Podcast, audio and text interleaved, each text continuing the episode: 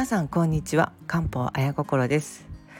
私は、えー、漢方と中医学で人生を救われたという経験があります。まあ、この経験はですね、えー、今の漢方相談、まあ、じゅうろくねんやっておりますけども、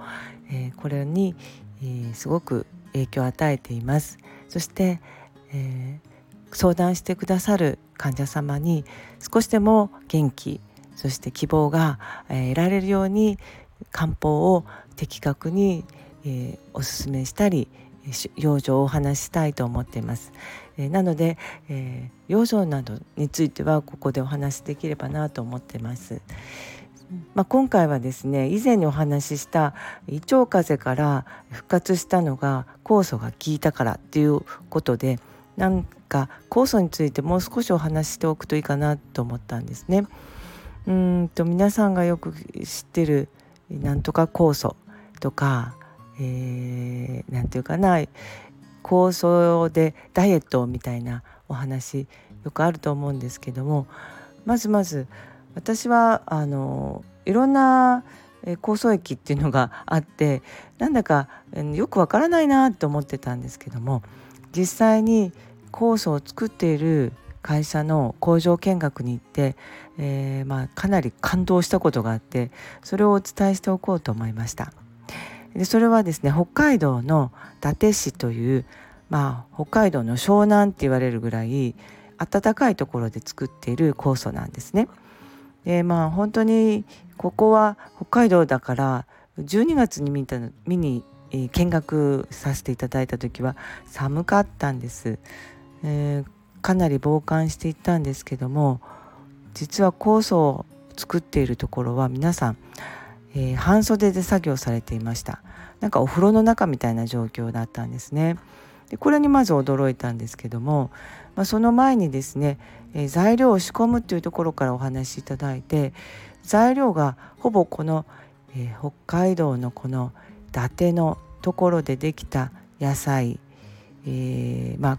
果物は遠くから、えーまあ、沖縄から運んでいるものもあるんですけども、ほぼごじゅうななしゅるいかな入っている野菜類、えー、植物は伊達で作っているそうです。まああのね、酵素というのは野菜の漬け汁なので、えーまあ、それをさらに発酵させるんですけども、野菜が重要なんですね。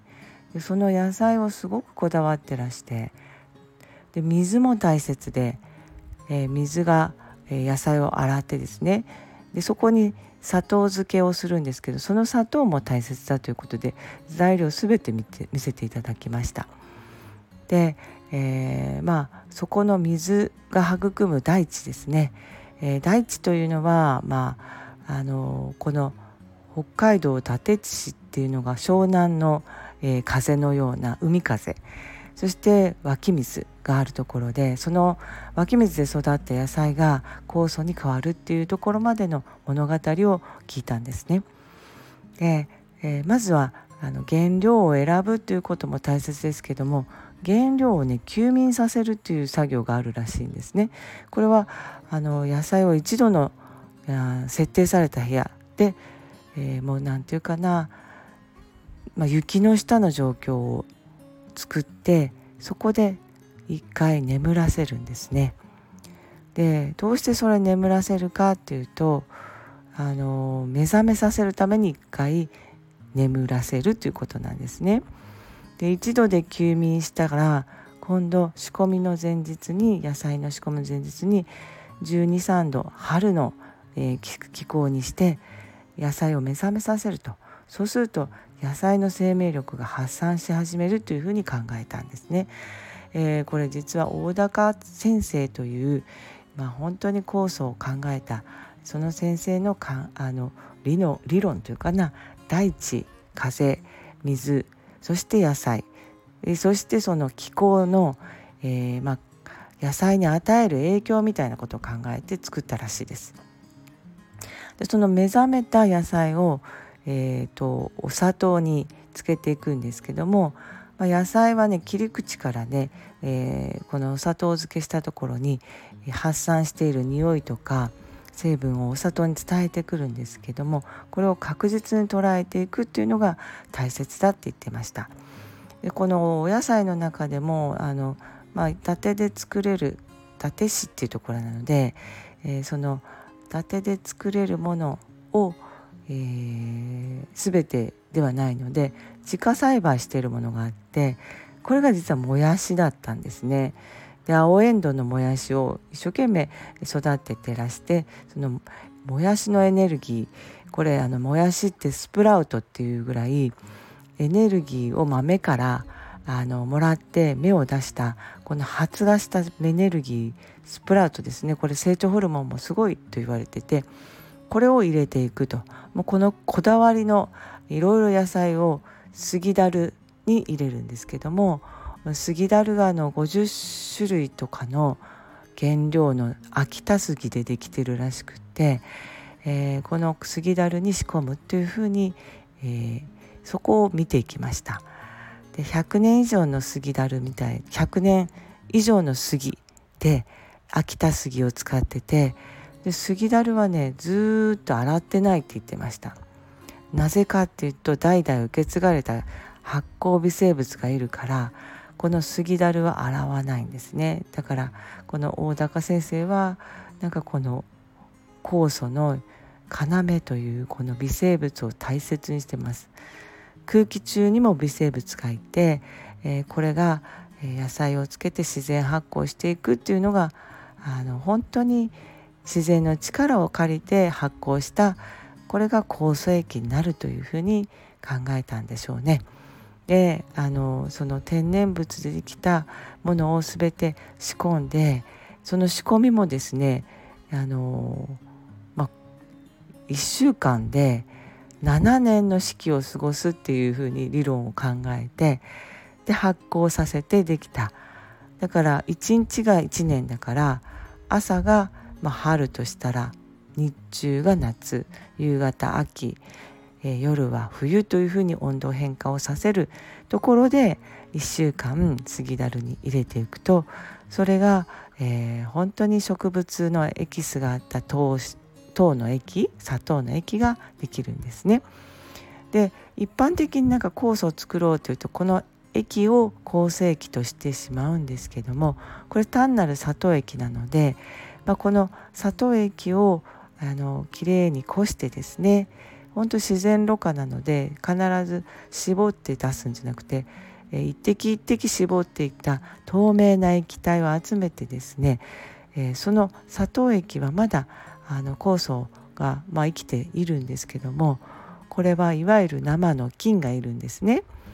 漬物って生の菌がいるんです。でそれをよく皆さんあのぬか漬けとか菌食べると菌活って言ってるんですけども、ただこの菌活でもこれ砂糖の中の菌だから砂糖液飲むのってあんまり良くないから、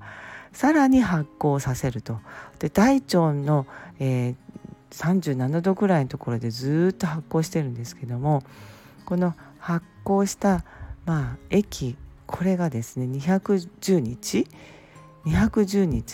熟成発酵させるらしいんです。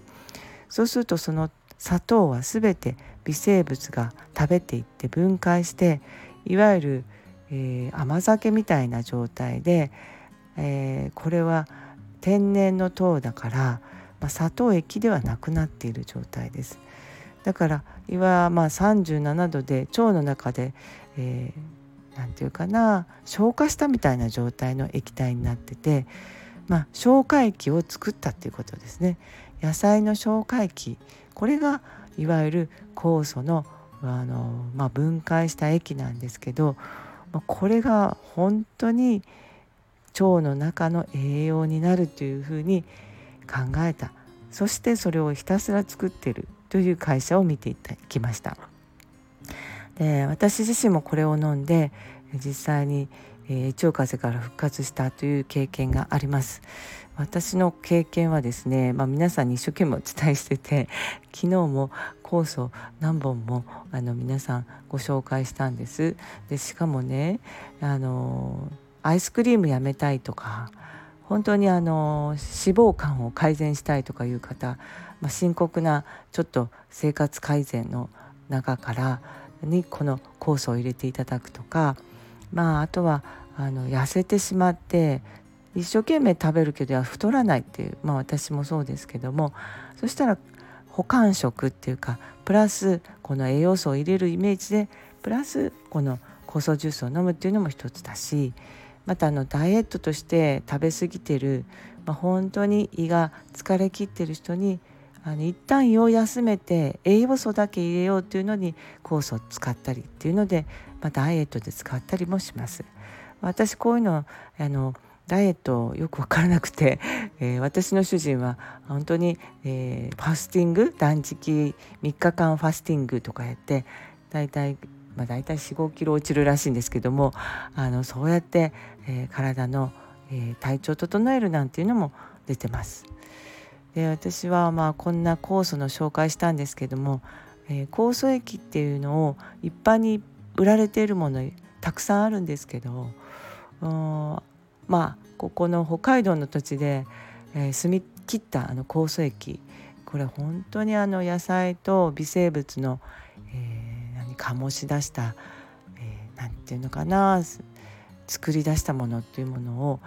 日々作っているあの工場を見て、まあ、感激して、あこれ体の中で起こっていることと同じことを、えー、そう再現してるんだって、そこで作ったものを消化液として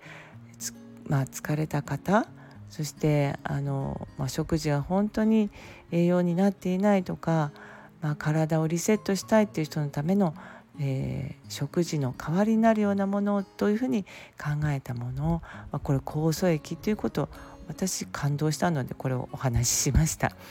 うーんまああのこれお話聞いて今よくわからないって方はノートを見てください。私写真入りで入れてます。はい、えー、長くなりました、えー、よかったらあの酵素についてもうちょっと詳しく知りたいという方は